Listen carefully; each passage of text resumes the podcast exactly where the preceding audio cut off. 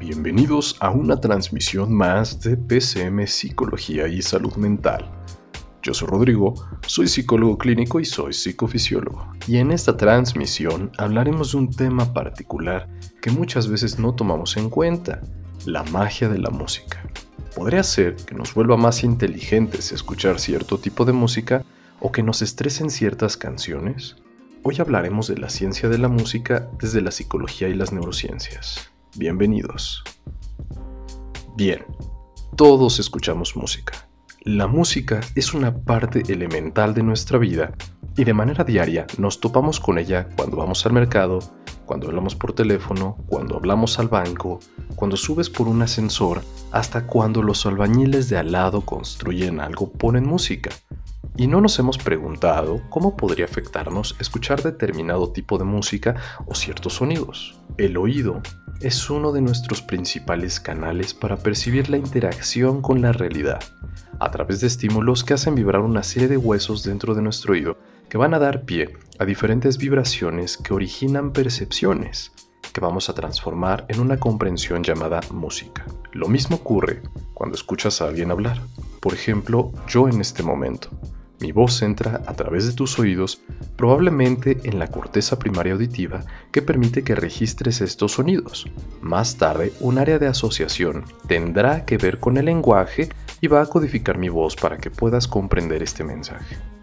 Si añadimos el papel de estructuras internas del cerebro, como lo es la amígdala, el cíngulo, el tálamo o el sistema límbico, más tarde podemos decir que te gusta la música de fondo, que te relaja mi voz o que simplemente estás disfrutando de este podcast. Nuestro cerebro se encarga de procesar y almacenar todas las experiencias, incluyendo las auditivas. Dentro de nuestro cerebro, estas experiencias se van a categorizar en experiencias agradables y en las que no lo son. Por eso es que hay determinado tipo de música que sí te gusta y otro tipo de música que no te va a gustar. Pero hoy vamos a hablar de la ciencia detrás del por qué cierto tipo de música no es agradable para nuestro cerebro y por qué otra la vamos a preferir, por ejemplo, en aspectos específicos de tu vida, como que trabajar, leer, etc. Pero sin duda hay otro tipo de música que vas a escuchar cuando vas a estar entrenando, corriendo, haciendo ejercicio, por ejemplo, o cuando vas manejando en la carretera. ¿Qué tipo de música te gusta a ti? ¿Has visto cómo se visten los metaleros o los rockeros? Los que manejan una Harley Davidson, ¿qué tipo de música escuchan? Pareciera que hay una relación estrecha entre nuestra personalidad y nuestros gustos musicales. ¿Tú qué piensas? La neurociencia moderna nos ayuda a comprender que la música transmite sensaciones, y esta no necesita propiamente de un lenguaje.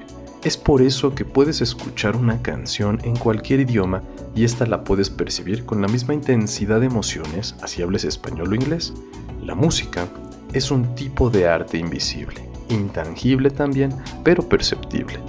Los humanos somos seres eminentemente musicales y nos apasionan los sonidos. Nos encanta descubrir lo nuevo y si hiciéramos un análisis histórico nos daríamos cuenta de que no existe prácticamente ninguna cultura donde no exista la música. El oído del músico, por ejemplo, tiene la cualidad de poder fragmentar, analizar y segmentar cada instrumento de una pieza musical a manera de que pueda identificar las cualidades, notas, parámetros, intensidades y también la frecuencia, así como el ritmo. Ellos entrenan esta habilidad porque su trabajo lo requiere. Para todos los demás que somos simplemente humanos, nuestro oído percibe la misma cantidad de estímulos, pero a diferencia de ellos, más allá de entenderlos como un todo fragmentado, lo unificamos en una misma experiencia global, es decir, entendemos la música como un solo tipo de respuesta. Para poder identificar la música necesitamos de los lóbulos temporales de nuestro cerebro. Esta área se localiza justo por encima de los oídos a los lados de tu cabeza. Se llama temporal porque ahí es donde nacen las primeras canas cuando envejecemos. De ahí que se mide el tiempo en las sienes y bueno, esta zona es la responsable de codificar sonidos, comprender y emitir lenguaje. Bueno, cuando yo estudiaba música, recuerdo que categorizábamos los acordes mayores y menores en acordes alegres y acordes tristes. Aquellos, como el Do mayor, se percibirán como un acorde feliz o alegre porque tienen una armonía particular, mientras que un do menor o un re menor se percibe como lúgubre. Si no me crees, busca en YouTube un audio con estos acordes y entenderás a lo que me refiero. Ahora, hablando un poquito sobre el efecto Mozart, se ha estudiado ampliamente y se ha vendido por mucho tiempo por centros de estimulación, clínicas, profesionales de la salud y empresas que buscan aplicarlos, ya sea en áreas de trabajo o en casa. Y bueno, te voy a platicar un poco en qué consiste. El efecto Mozart consta de poner música clásica que ayudará a la persona a tener mejores habilidades cognitivas, así como de concentración y retención de memoria a corto y largo plazo. Al menos la teoría nos lo dice así, pero ahí te va la neta. En síntesis sí funciona, tiene suficiente evidencia que lo respalda, pero el efecto de concentración dura aproximadamente solo 20 minutos después de estar escuchando música clásica, y sus efectos de manera sostenidos dependerán de persona en persona. No quiere decir que a ti no te vaya a funcionar, pero tendrás un promedio de concentración diferente al de tu primo o tu sobrino, y en cada persona es diferente básicamente.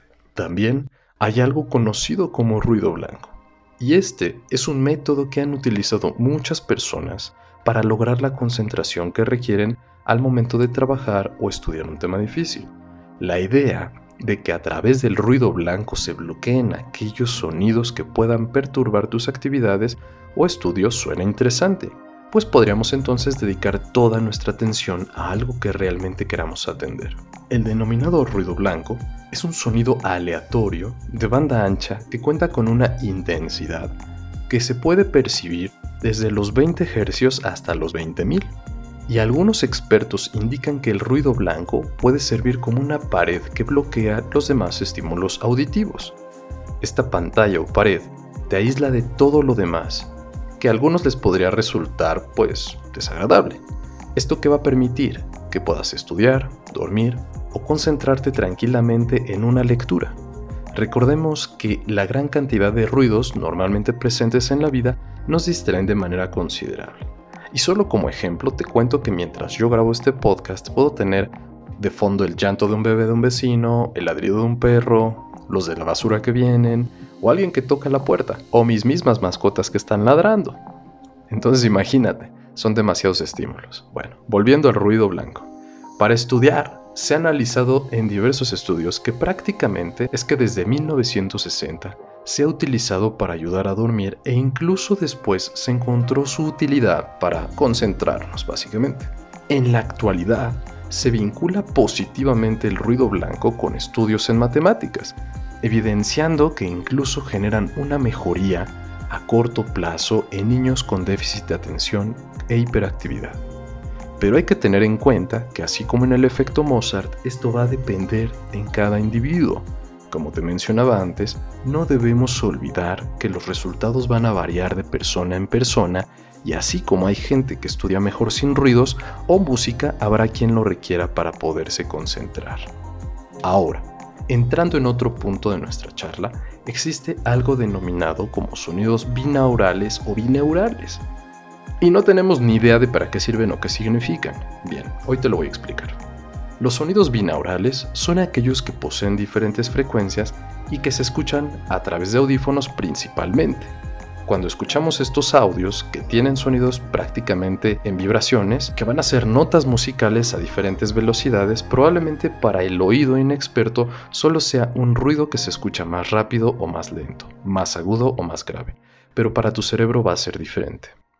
En aspectos generales, las investigaciones sobre los sonidos binaurales han concluido que su utilidad corresponde, al igual que en las anteriores que te mencioné, en recepción de cada persona. Pueden intervenir factores como la edad, el género, el grado de audición o la ausencia o existencia de enfermedades auditivas. Otros factores deben ser considerados a la hora de pensar en este tipo de aplicación en tu vida. Se ha visto beneficios como los siguientes. Producen relajación, incrementan la capacidad de memoria y concentración, mejoran la memoria de trabajo, disminuyen la intensidad del dolor crónico, pueden modificar el estado de ánimo, para bien obviamente, mejoran el rendimiento en general y aumentan el funcionamiento adecuado de nuestros ciclos de vigilia y de sueño.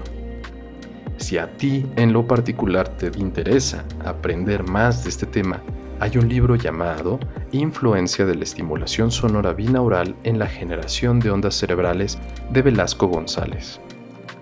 Bien, volviendo un poco al tema de nuestra plática, ¿por qué demonios nos gusta cierto tipo de música?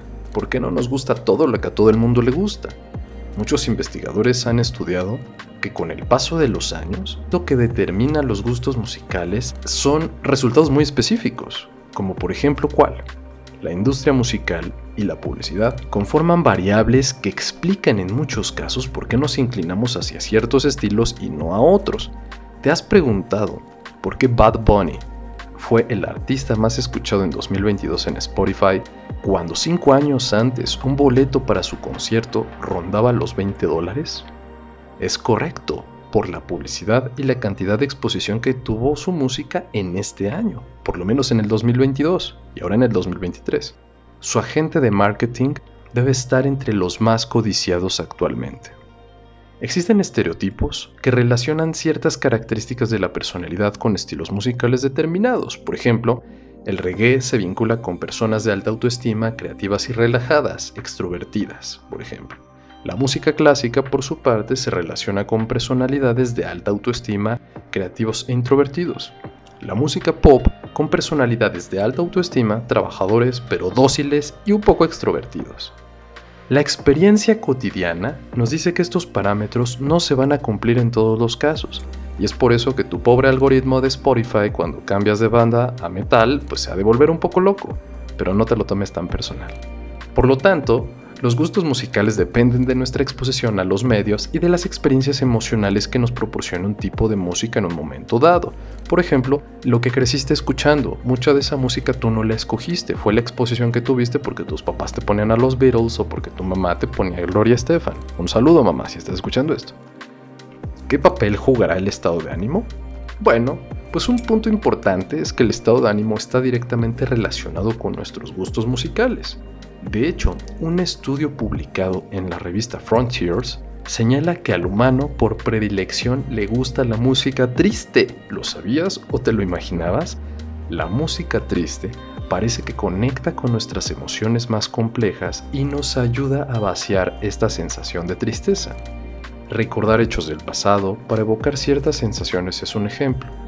Te pediré que intentes recordar una canción que te haga sentir triste y verás que rápidamente encuentras al menos un par de canciones. Hay de hecho estudios que muestran que la música triste de alguna forma genera calma. Algunos podrían decir que experimentan incluso bienestar al escuchar letras tristes. Gran porcentaje de la música tiene letras tristes. Y si quieres un ejemplo, busca cualquier artista famoso y seguro tiene más de 10 canciones tristes.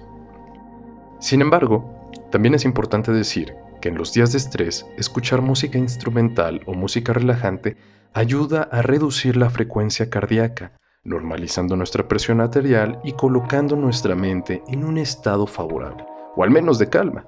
Y por el contrario, escuchar rock puede aportarnos energía necesaria cuando tenemos sueño, cuando estamos apáticos o tenemos baja energía emocionalmente hablando, debido a que va a incrementar nuestro pulso y frecuencia cardíaca, incluso la respiratoria, Intenta escuchar The Trooper de Iron Maiden o Enter Sandman de Metallica como un ejemplo. En fin, podríamos seguir con todos los estilos como el reggae y el death metal, pero al final debemos entender que la música es un regalo, y el hecho de que esté presente en tu vida hace que tengas un elemento más el cual usar para aportar bienestar. Y puedes aprovecharlo de muchas formas, desde cuando lo usas para concentrarte, para dormir o relajarte o llenarte de energía. La recomendación que te doy es que disfrutes tus oídos, que disfrutes la capacidad que tienen y sobre todo cuídalos, dándoles limpieza de manera adecuada y regular, así como también una dosis de las piezas musicales que más te gusten. Si te ha gustado este podcast, no olvides compartirlo con las personas que más quieras y sobre todo con aquellos a los que les guste la música, tanto como a ti. Yo soy Rodrigo, soy psicólogo clínico y soy psicofisiólogo y esto fue Psicología y Salud Mental. Nos vemos en la próxima. Chao.